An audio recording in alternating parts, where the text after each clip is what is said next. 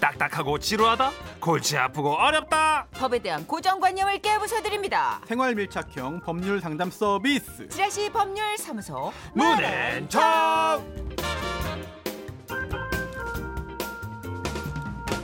매주 수요일 이 시간에 지라시를 지켜주시는 분이죠 손수호 변호사님 나오셨습니다 카라사입니다. 네, 정말 손소 변호사님 이 자리에 오셔서 나오신 말씀인데 네 안녕하세요. 예 그렇습니다. 반갑습니다. 네. 예, 이 자리에 오셨기 때문에 특별히 네. 그 지라시 가족분들이 이 코너를 제일 좋아하세요. 맞아요. 어, 베스트 코너. 가족분들이라면 어떤 분들을 청취자 말씀하시죠? 여러분들. 아 청취자분들 제작진은 예, 아니고. 저희 제작진도요. 네 감사합니다. 얼굴이 빵끝 펴요. 손소 변호사님 잡히면 얼굴이 빵끝 볼고 촉촉해져요.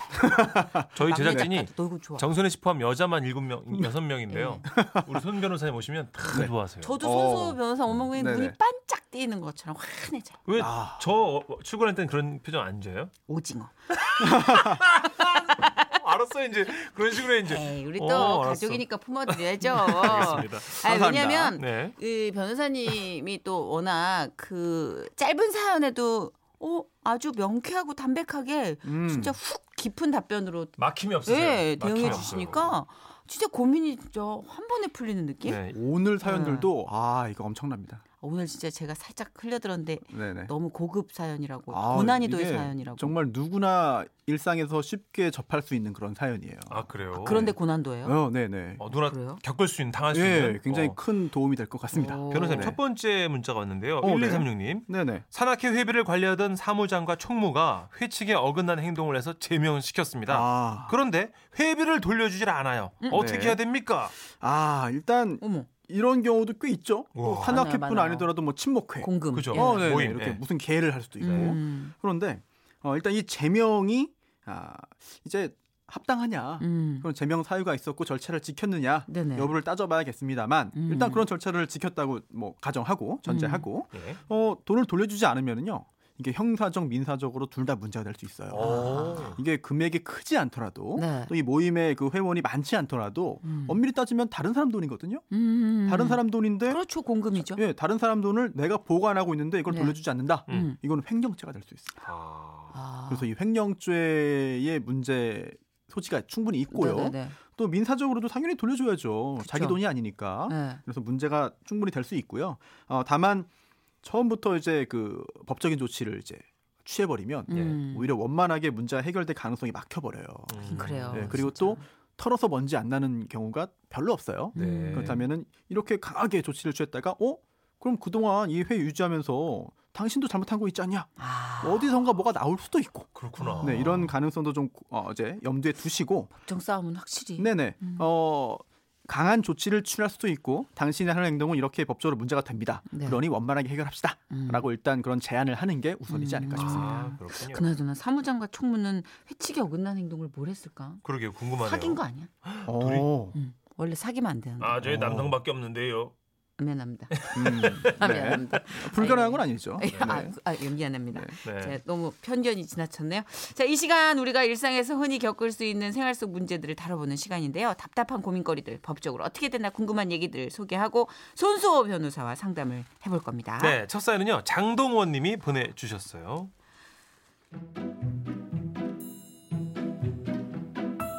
저희 집 바로 옆 땅에 새 집을 짓기 시작했습니다.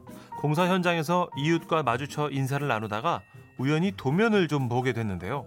집을 짓는 높이나 규모로 봤을 때 아무래도 저희 집 조망권을 많이 가릴 것 같았습니다. 음. 하지만 뭐 어쩌겠어요. 본인 땅에 본인 마음대로 집을 짓겠다는데 저희가 뭐 이래라 저래라 할 수 없는 노릇이라고 생각을 했습니다.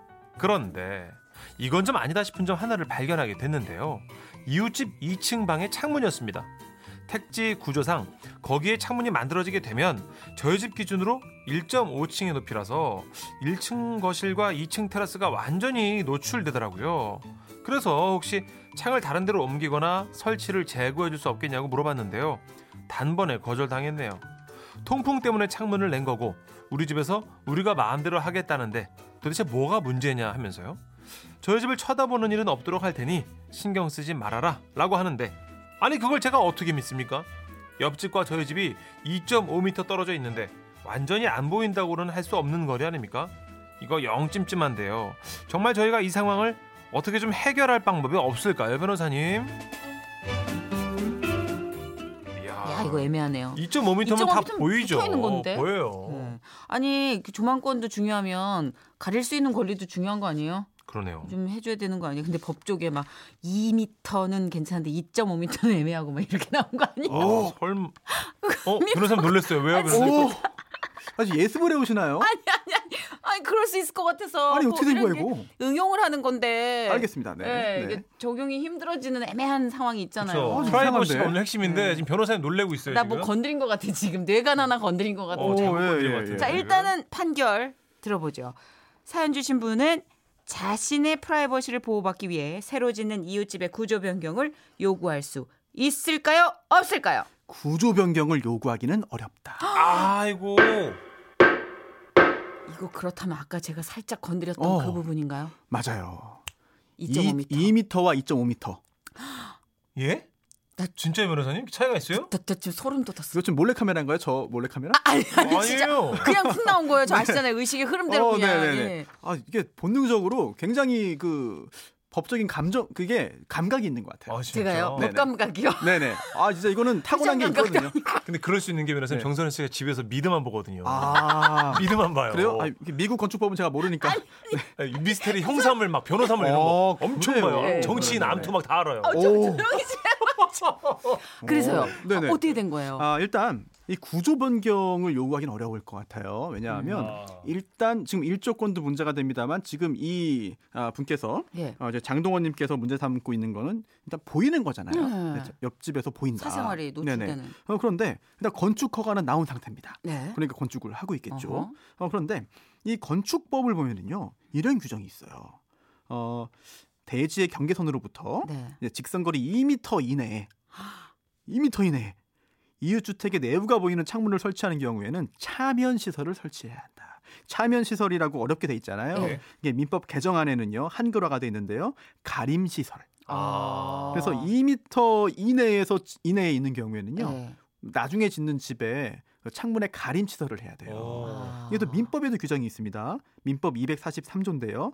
이 역시 차면 시설 의무예요. 음. 경계로부터 2m 이내의 거리에서 이웃 주택의 내부를 관망할 수 있는 참 어렵겠습니다. 아, 진짜 볼 수 어렵다. 있는 창이나 마루를 설치하는 경우에는 적당한 차면 시설을 음. 가림 시설을 해야 한다. 야, 근데 그 참여 시설도 결국 그냥 눈 네. 가리고 아웅이 어, 네. 본인이 보고자 하면 보는 거지 뭐 창문을 못 네. 내게 하는 것도 아니잖아요. 그렇습니다. 그래서 네. 일단 지금 2.5m가 떨어져 있기 때문에 그리고 건축허가 나왔기 때문에 어머. 공사를 하지 못하도록 막거나 구조 변경을 강제할 수는 없어 보여요. 아, 그래요. 음. 하지만 하지만 만약에 이렇게 완공됐고 어? 네. 나중에 지은 집 때문에 우리 집에 사생활 보호가 안 된다. 네. 바로 내려다 보인다. 이럴 음. 경우에는 어, 상대방의 건축주 들에, 음. 등에 대해서 예. 손해배상 청구할 수 있어요. 아. 그리고 또 차면 시설을 설치해라라고 음. 할 수 있고 그래도 안, 해, 안 해주면은요 우리 집에 차면 시설을 설치하고 그 설치 비용을 청구해서 받을 수도 아하. 있습니다. 그래요. 어 차면 시설이라는 게요 이제 가림 시설이잖아요. 네. 요즘에는 되게 잘 나와요. 그래서 음. 햇볕이 들어오는 거에 큰 지장이 없게 아. 이제 반투명 또는 불,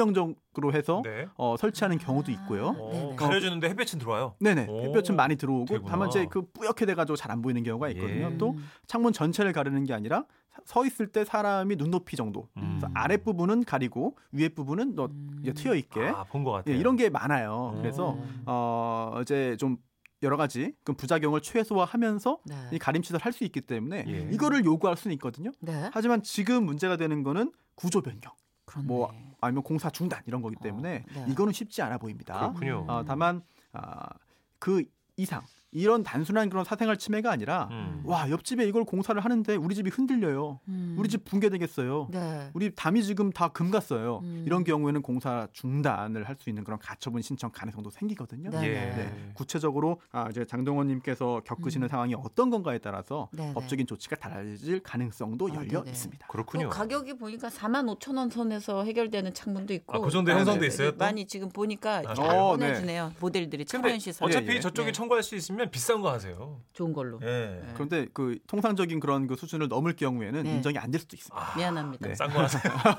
예, 합의를 보셔야 네, 될 것 같고. 그러죠. 한 두 군데 또는 세 군데 견적을 받으신 다음에요. 네. 인건비까지 합해가지고 그렇죠. 역시. 그 평균치로 하시는 게 안전합니다. 아, 역시. 보, 보- 보편 타당한 선에서. 아, 네, 그렇죠, 그렇습니다. 그렇죠. 알겠습니다. 아 그래도 뭐가 이렇게 좀 명료해지는 느낌이라 이분이 네네. 큰 위로가 되셨을 것 어, 같아요. 네. 제작진에서 굉장히 좀 일상생활에서 멀리 떨어져 있지 않은 굉장히 중요한 그런 그 사연들을 잘 뽑아주시는 맞아요. 것 같아요. 맞아요, 네. 맞아요. 어, 굉장히 지금 얼떨떨하네요. 모든 것이. 네. 배가연입니다. 이럴 거면 그러지 말지. 그러게. 궁금해서 잠이 안 와. 그때 왜 그랬어? 구차해도 묻고 싶어. 그때 난 뭐였어? 나나나나나나나. 나만 애탄 거니? 나나나나나나나. 난 진심인데 넌 그랬구나 그랬어 좋았는데 넌 아니었나봐 법률사무소 문앤정 두 번째 사연 넘어가겠습니다. 대구 달성군에서 유승희님이 보내주셨어요.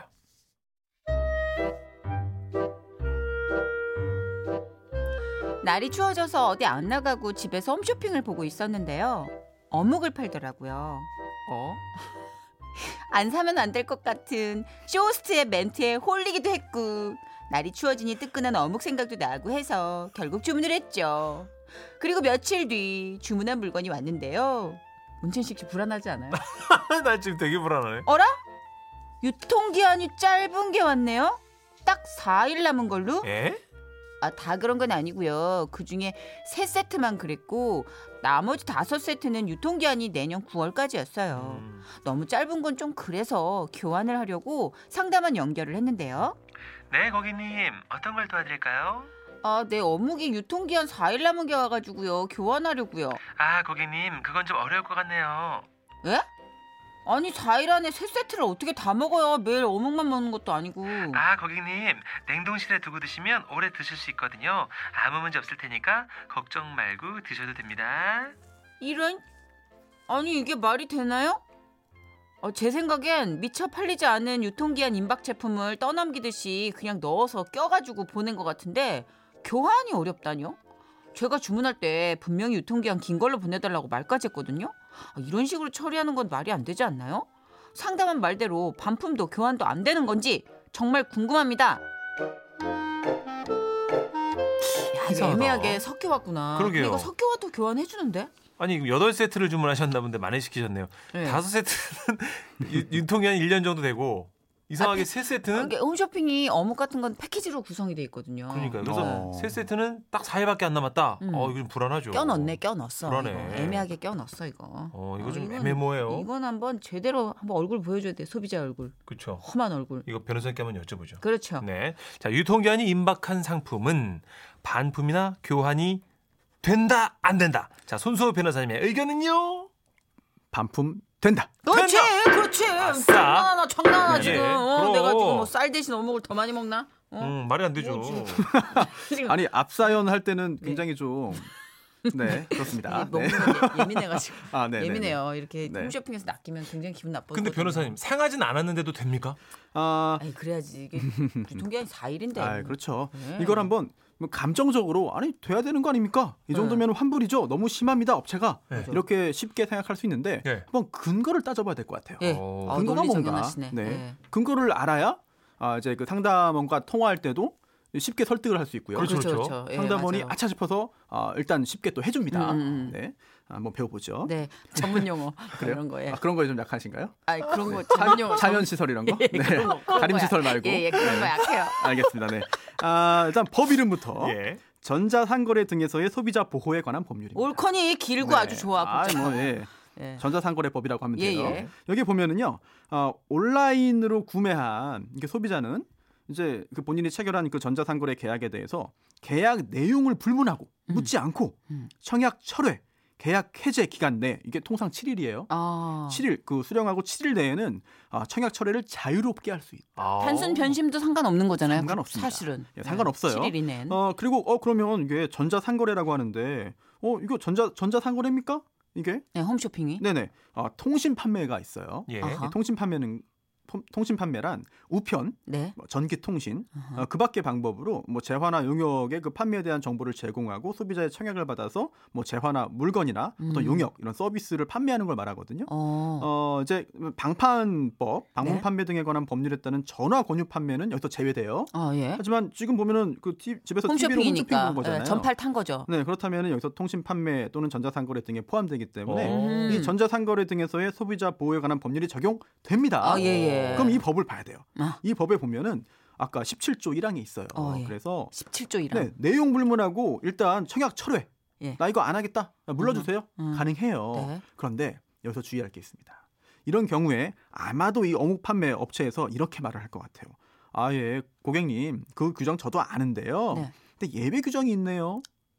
예외 규정 이게 있습니다. 법으로 싸우는 거. 네, 첫 번째는 소비자의 잘못으로 물건이 멸실되거나 뭐 파괴되거나 음, 그건 훼손된 아니니까. 경우. 오케이. 근데 이거는 해당 안 되죠. 어, 안 되죠. 그렇죠? 네. 왜냐면은 그 내용물 확인하기 위해서 표장 뜯은 거는 제외된다고 규정이 어묵에 있어요. 이빨 자국이 나면 안 되는 거잖아요. 안 되죠. 예, 알겠습니다. 왜 아니 물어요? 아, 예. 왜 물지 마요? 맛보려고. 아니, 네. 아까 내가, 좋았는데. 내가 알던 맛이 네, 아니라. 첫 죄송- 사연까지 좋았는데요. 죄송- 네, 이빨 자국은 좀 제가 예, 취소해 제가, 주십시오. 제가 그렇죠 뭐. 예. 두 번째, 소비자가 사용을 해서 물건의 가치가 뚜렷하게 떨어진 경우. 네, 이런 경우. 사용, 예. 사용 안 했잖아요. 예, 예. 네, 괜찮습니다. 예. 세 번째, 아 이게 문제가 됩니다. 시간이 지나서 음흠. 이제 다시 판매하기 곤란할 정도로 물건의 가치가 뚜렷하게 떨어진 경우. 아니 이거 이거 소비자가 떨어뜨렸나? 뭐 자기들이 이 살밖에 안 남은 걸 갖다 오. 줘놓고.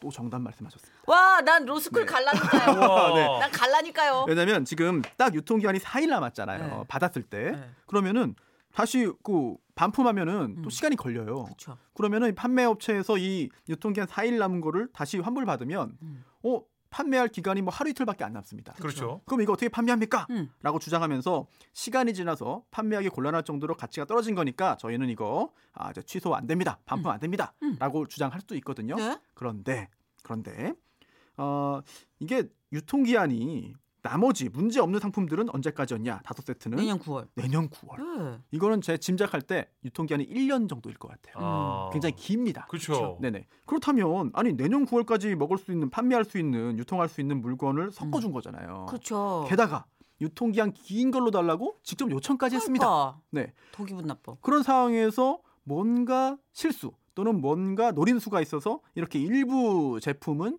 유통기한 만료가 이제 임박한 걸 보내줬다면 음. 이거는 설령 어, 좀 환불 받고 반품 받고 판매할 시간이 부족하다 하더라도 음. 소비자의 잘못이라고 볼 수 없어요. 그럼요. 네, 그렇다면 이거는 아, 이 시간이 지나서 판매하기 곤란할 정도로 가치가 떨어진 경우에 해당한다고 볼 수 없습니다. 음. 어허. 따라서 전체 부분 또는 이 유통기한 이제 만료가 임박한 부분에 대한 그 음. 일부 그런 그 철회 또는 그 취소가 충분히 가능하지 않겠느냐. 예. 그렇죠. 아, 충분히 가능하다. 아, 시원하다. 사이다. 네, 핵사이다. 진짜 사이다다. 아. 네. 네. 아마 이게 이런 그 해석이 일반 상식에도 부합하잖아요. 음, 그렇죠? 네, 네. 아니 일부 품목은 내년 9월까지 넉넉하게 남아 있는 걸 주면서 음. 왜 딱 요 몇 개 품목만 4일 남은 걸로 보내줬느냐. 어, 맞아요. 저는 그게 너무 기분 나빴어요. 냉동실에 넣어놓으면 괜찮다는 건 네. 할머님들이 하는 말씀이란 말이에요. 아, 전문가가 할 말이 네. 아니죠. 음. 전문가는 그거에 훨씬 더 엄격한 기준을 아, 가지고 있어야 맞습니다. 되는데 네. 우리 엄마들이 왜 아유 냉동실에 넣어놓으면 한 두세 달은 괜찮아. 맞아요.